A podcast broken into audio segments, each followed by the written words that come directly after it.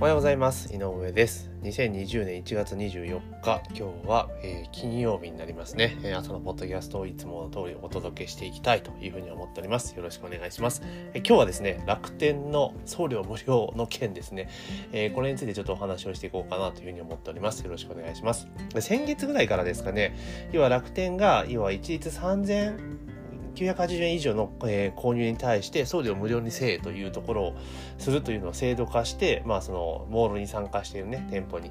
まあ、やりますよというので、まあ、それで結構揉めているというのが続いていて、まあ、最近ね要は消費者庁かな、えー、公正取引委員会か？に、あの、楽天のね、モールに参加している人の署名を集めて、えー、なんかね、えー、申請をしたみたいなことがあって、またニュースに取り上げられてますけれども、まあ、そもそも、その送料無料っていうのは、まあ、基本的には、あの、やめた方がいいと私は思ってるんですね。もちろん、その消費者という立場で考えると、まあ、送料無料の方がありがたいじゃないですか、絶対ね。ありがたいんだけれども、だけど、結局送料無料にすると、どこにしわ寄せが来るかって、今回楽天の件で言ったら、まあ、店舗は負担せえって話になってるじゃないですか。じゃあ、家庭アマゾンとかね、アマゾン送料無料でやってますよね、プライム会員とかの場合って。あれってじゃあどこにしわ寄せ行ってるかって物流業者にしわ寄せが行ってるわけですよね。っていうところなんですよ。だから、結局はどっかで絶対その歪みが出てくるっていうところなんです。で、結局はじゃあ送料無料にしようとした時に、じゃあ売り手はどうするか。今回楽天みたいなケースになってどうするかって言ったら、多分、値段に転嫁せざるを得ないんですよねきっとね。うん、だから結局はもう送料は別絶対別っていう形を基本にしてやってったらいいんじゃないかなと思いますね。で Amazon が送料無料って言ってるけれども Amazon って送料って基本的には有料じゃないですか。うん、基本有料なんですよみんな勘違いしてるんですけどでプライム会員になると無料ですよっていうだけのことなんですよね。だからプライム会員数と Amazon の利用者数の差が実際どれぐらいあるのかっていうのを見ていかないと、まあ、ジャッジはできないのかなっていう気がします。まあ、ただ今プライム会員自体がいろんなところの特典になっていたりとかするので結構なんて言うんだろう手軽に入れるところはあると思うんですよね。まあだから、まあね、あたかももう Amazon で完全送料無料なのかなっていうふうに見えないこともないかなというふうに思うんです。で、楽天側の主張でいくと、結局はだから楽天って確かに、あの、楽天ってそう同じ商品でもお店によって値段が違うのももちろんそうだし、えー、値段上はね、安く見えていても、あの、なんだ、実際送料とかね、えー、最初決済の段階になると送料がえら高かったりとかして、あ、マジ高いんじゃんみたいなことになることも結構あるのは事実だと思うんですよ。だったら、じゃあ楽天がどうしたらいいのかっていうと、えー、送料の目安、ただ Amazon とかも確か、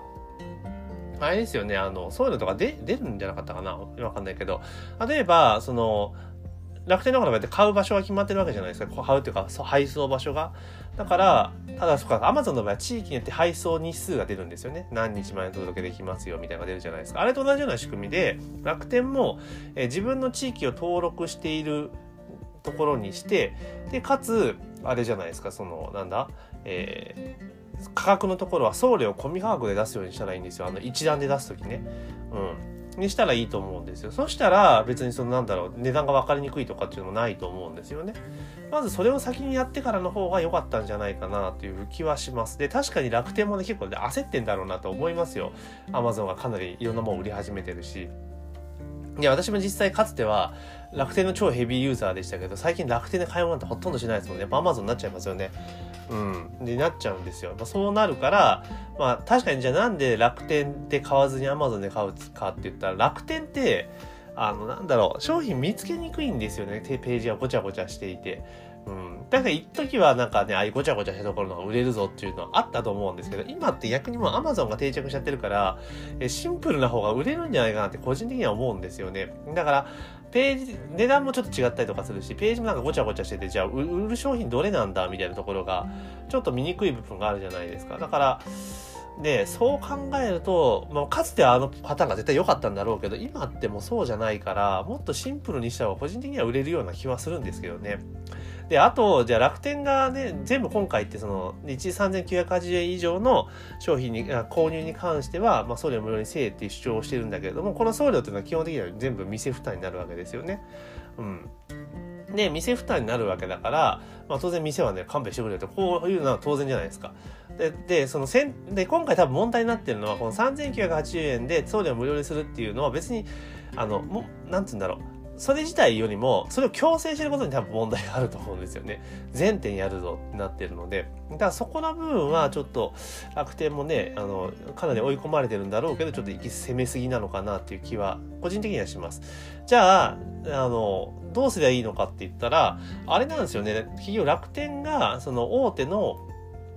なんだろう、配送業者、だから物流業者ですよね。流通だからヤマトとか、えー、佐川とか、ありますよね。性能とかね。そういうところと楽天が契約して、で、その楽天だから相対契約になるじゃないですか、法人なんで。その、で、モールに参加してる人はその楽天の契約の金額で、例えば発送できると。例えば全国一律も500円で送れるよとかだったら多分店は、なんとかなる。まあ、500円高いかな。400円とかね、380円とかで遅れるとかなれば、多分店はここまで反発しないと思うんですよ。だけど今回って一方的に押し付けてるわけじゃないですか。ね、ドンと。これやるぞ。だから結構反発してるんじゃないかなとは思いますけどね。で、アマゾンだって、基本的にはアマゾンのマーケットプレイス出すときに、アマゾンのその、なんだろう、倉庫に入れない限りは、そうだって自分で設定できますよね。いくらいくらでって。で、アマゾンの、その、なんて言うんだろう、えー、そう、FBA っていうのかな。えー入れると、入れると、だからそこの部分の送料が適用されるからなんですよね。ただそこの使用料っていうのでお店は月額いくらか払ってるわけだから、だからそう考えると、まあそういう形で、だ楽天も自社でセーブ、アマゾンみたいな物流の整備ができないんだったら、あれですよね、そういうような一律で契約、アマゾンに楽天が契約をしてやるっていうパターンに、まあ、してったらいいんじゃないかなと、個人的には思うんですけどね。そしたらもう、ここまでね、摩擦はちょっと生まれなかったんじゃないかなというふうに思います。で、結局はそのなんか楽天でいろいろね、楽天カードを使えるようにせえとか、ああじゃこうじゃとか、多分いろいろあると思うんですよ。で、多分、全部後乗せ後乗せできてるから反発してるんですよね。だから最初、例えば今から新規で入るときはもうこれ全部デフォですよと。ただ、その前からやってる人はもう全部、その強制じゃなくても任意にするとか、そういうふうにしておかないと、いけないんかなっていう気はしますけどね。うん。で、結構だから出店料とか多分いろいろね、かかってるんですよね。えー、ちょっと楽天はよく知らないんですけど、ユーザーとしては使ってましたけど、その出店者とは使ったことがないので、わからないですけどね、楽天ペイの強制導入とかね、えー、罰金とかね、いろいろあるみたいですね。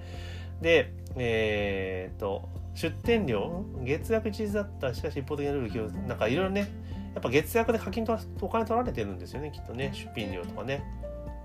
出店料とか。だから、まあ、この辺もね、結構ね、今後、まあ、バタバタするんだろうなっていう形ですよね。だから楽天が1円も負担しないで共通の無料ラインで設けるというのは出店者としては納得ができないと。まあ、確かにそのとおっしゃる通りっていうところですよね。まあ、ただこの楽天ユニオンが、あの、なんだろう、1700点分の署名しかないんですよね。1700点分。楽天で何点出てるかわかんないですけど、そこまで若干弱いかなっていう気はしますけれどもね。うん。で、まあ結局のところ、多分楽天側の主張としては、いやいや、嫌だったらやめたらいいじゃんっていうところ多分なると思うんですよね、きっと。うん。だこれは例えば、えー、その署名を出した人が、あの、例えばですよ、あの、楽天の、えー、モールに出店している、ね、業者の、例えば、8割とかね、まあ、8割は大げさかな。過半数ですよね。だから3分の2以上ぐらいあったら、まあまあ、これまずいよねって話ですけれども、ただ1700点が全体何パーセントぐらいかっていうのがちょっと見えないんで、まあ、ちょっと何ともしがたいかなと。で、私個人的に思うのが、嫌だったらやめたらいいじゃんっていう話なんですよね。結局はこういうプラットフォームで、あの、商売をしている以上は、まあ、こう、あることじゃないですか、今日ね、全体のルール変更とかね、アマゾンだって当然あるわけですから、だ嫌だったらやめたらいいんですよ。だから自分で、あの、EC ショップやって、で、広告費払って、やったらいいんですよね。要は楽天市場っていうブランドなしにやったらいいんですよ、文句言う前に。と、個人的には思いますね。で、結局それでやって、今という全然売り上げが上がりゃいいし、上がらなかったら結局楽天っていう看板に頼って仕事してたんでしょっていう話になるわけだから、から個人的には、まあこうやってね、まあ確かに弱者のねっていうのもあるかもしれないけど、一応ビジネスだと思うんですよ。で、じゃあこれ嫌だったら、ヤフーショッピングに行ったらいいわけじゃないですか。極端な話。ヤフーショッピング出店料無料だし、みたいな、あるわけですよね。うん。だから、そんな形でやっていかないと、なんか自分たちの権利だけを主張するではなくて、っていうことをやっていかなきゃいけないんじゃないかなと思いますよね。で、結局は、あれ楽天も、こういうことね、バーンって言ってくる業者がね、すげえ売り上げ高いお店だったら、まあ、チェラ止めますよねってことなんですよ。で、多分契約って絶対個別単位だと思うので、だから結局、わかんないですけど、こういう風な形で、そのね、やっているところ、例えば、わかんないですよ。一律3980円以上でとか言ってても、あの、これ免除されてるとこ絶対あると思うんですよ。うん。あの、店舗によってはね。で、ぜうち免除されるんですよっていうのは絶対言わないじゃないですか。だからね、多分そういうの絶対あると思うんですよね。だから結局は、1700点の属性ですよね。そこを見ないとね、なんともこの件に関してはね、正直言えないと思います。うん。だもちろん楽天側がね、ちょっと請求しすぎ、ね、急ぎすぎたっていうことと強引すぎたところもあるけれども、この1700点が全体の何店舗中の何点なのか、何パーセントなのかっていうことと、あとこの店たちの業績ですよね。そこら辺を見ていかないと、ちょっと正しい判断はできないんじゃないかなっていうふうに思いますよね。うん。だ、だ、だと思いますよ。だからこれが例えば本当にさっきも言いました全体の8割ぐらいの店がね、文句言ってるんだったら、まあまあ、ちょっとあれかなと思うけど、これが例えば全体の1割に満たないんだったら、他の事業者は別にいいと思ってるわけじゃないですか。だからそうやったらもうこの人たちは辞めなきゃいけなくなるとか思いますけどね。だからこのメディアの報道も、もういかにも楽天が悪いっていう、まあもちろん楽天のやり方にもちょっと問題あるにしても、もっとやり方はあると思うけれども、どちらかというともうなんかそのね、楽天の強引さがいかんっていうような切り口で報道しているのは、まあちょっとね、考えたらいいんじゃないですかね。でこれでだから、店舗数が減れば楽天もダメージ受けるわけだから、まあ、結局だから嫌だったらやめればいいじゃんというところだと私は思いますよね。うん。だから、で楽天、例えばね、えー、楽天から、弁護士が言ってるんですよ。楽天が契約を切られると販売業者は販売方法がなくなるので楽天に優越的地位がある。そうなのかなと思うんですよね。だって楽天じゃなくて Yahoo ショッピングだってあるわけだし、ね、今だと Amazon だって出店できるわけじゃないですか。できるわけですよ、Amazon ね。だからそれでも全然いいんじゃないかなと思うんですけどね。うん。だからまあそういうところでね、どちらかというとこういうところってね、メディアもね、両方平等に報じないのはね、まあ、ね、でっかい方が悪いっていうところがやっぱあるので、ちょっとここら辺はちょっと冷静に見た方がいいんじゃないかなというふうに思います。だから楽天もこのまま多分突き通していくけれども、じゃあ、お役所がどう動くかですよね。で、これも結局メディアが下手に盛り上げちゃうと、あの、公取りも結構ね、正しい判断できなくなっちゃう可能性もあるので、結構ね、世の中のセロに忖度しがちなところが多いから、だからちょっとね、そういうところもしっかり見ていかなきゃいけないかなというふうに思います。だから個人的には、まあ楽天がぶつ、あの、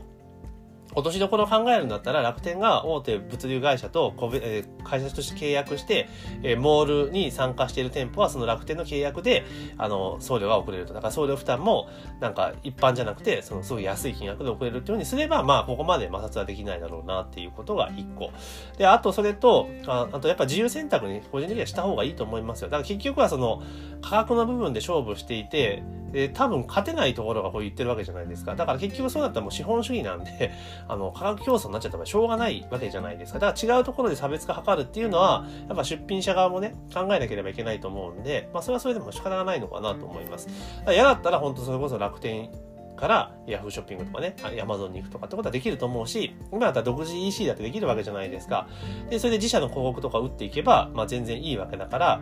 だからですよね。例えばその使い方ですよね。最初の1投目のやつを楽天でやって、で、これって結局は郵送で送れるわけだから、だから郵送で送っていって、また別のもう一個の店立てといて、で、送ったものにその郵送のやつで独自の EC ショップとかのね、報告とか入れたらいいのになとか思うんですけど、も知恵を使うべきだと思いますよね、文句言う前にというふうに個人的には思います。というわけで今日はですね、楽天のね、送料無料化に伴う、トラブルといいますかね、え、騒動がありますので、まあそれについてですね、私の思うところをお話をさせていただきました。で、私はですね、毎日あのメールマガジンを配信しております。毎日朝、夜18時30分に夕方ね、発信しておりますので、もし興味がある方はですね、概要欄にリンク貼っておきますので、そこから確認をしてくださいということと、あと、まあ、今日の値段に関連するかもしれないですけど、あの、Google マイビジネスっていうね、えー、そういうなんて言いましょうか、店舗とかをね、告知に使えるね、ウェブの最強のツールがありますので、まあ、それの、えー、導入ガイドといいますか、設定手順書というのを今ね、プレゼントさせていただいておりますので、それもね、必要な方は、えー、概要欄にリンク貼っておりますので、そちらの方がゲットしていただければなというふうに思っております。というわけで、2020年1月24日朝のポッドキャストは以上になります。えー、今日も一日頑張っていきましょう。